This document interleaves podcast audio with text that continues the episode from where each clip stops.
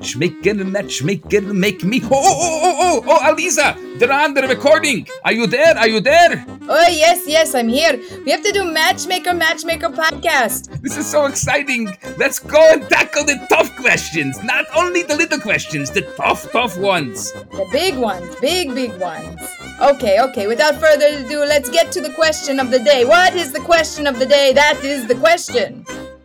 What do you do when a girl doesn't want you, but you know she loves you? Okay, she doesn't want you, but she knows she loves you. Yes, that happens often. And it happens in the reverse way also. Mhm. I'm going to say this and you you not you, but you the audience might not really like this, but just because somebody loves you doesn't make it a good match. So it's not like love conquers all and everything will be fine because I love you and you love me and everything's okay. I have had to walk a lot of couples through the fact that I love you, you love me, and we don't belong together. And it's hard when one side thinks we don't belong together and the other side goes, but we do, but we do.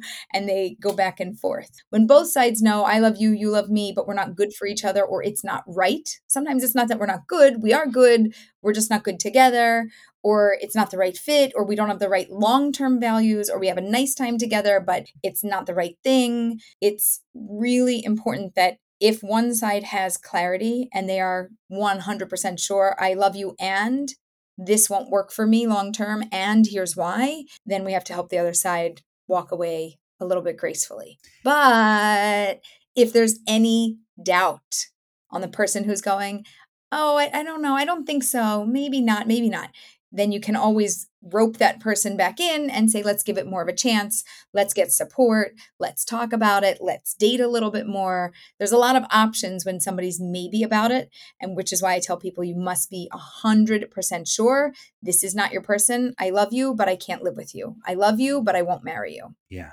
It sounds to me like you, the questioner, you're infatuated with someone. And I think that this also happens a lot. That infatuation happens where people can't get married, they can't get into a serious relationship because someone else is taking over their mind. They dated someone, they were in a relationship, it went sour, and they're literally still there and they can't get out of it. That's what it sounds like to me. That you haven't left that old relationship. I don't know. I mean, I'm wondering also if this person really they know for them this is a good match, right? This this also happens, Rabbi, right? One side is like, woof, not for me, and here's why. I'm clear, right? This person doesn't bring me up. You know, they're good and I love them, but it just it's not enough for me. And the other person's going, wow, this person's amazing. They bring me up so much. They make me a better person. There's so much here, and and I need them. And for one side, it actually is a good match. It's just not equally as good of a match for the other side. So I hear what you're saying about, you know, sometimes you're infatuated and you can't walk away, and then that prevents you from getting into a new relationship. Exactly. Yeah, which is a whole nother story. But I also hear somebody going, no, but this relationship was good for me. What do you mean it's not good for them? How could it not be good for That's them? the point that it was good for you. Right.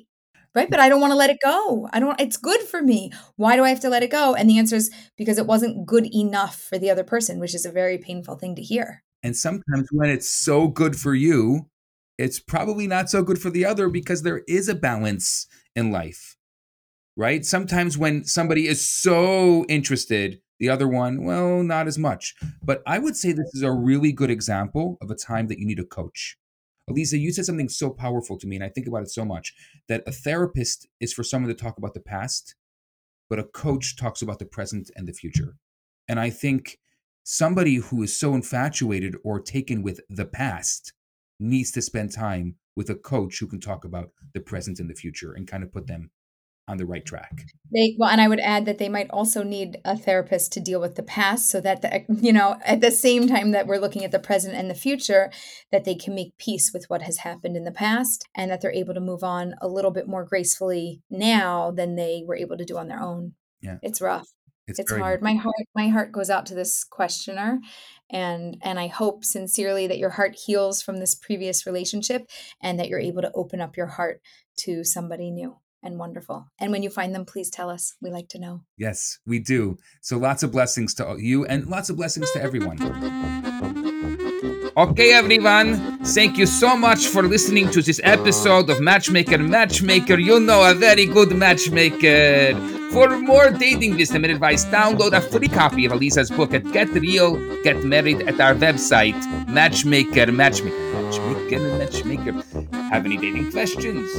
Anything bothering you? Don't worry, you can send us your toughest dating questions also at this matchmaker matchmaker.org. Lastly, if you haven't already, please make sure to subscribe to the podcast. Why not? Why not? What? Anyone bothering you? Anyone happened? You know, sometimes you can subscribe. You don't have to just be browsing. You can subscribe. Why not? Because that way you won't miss anything.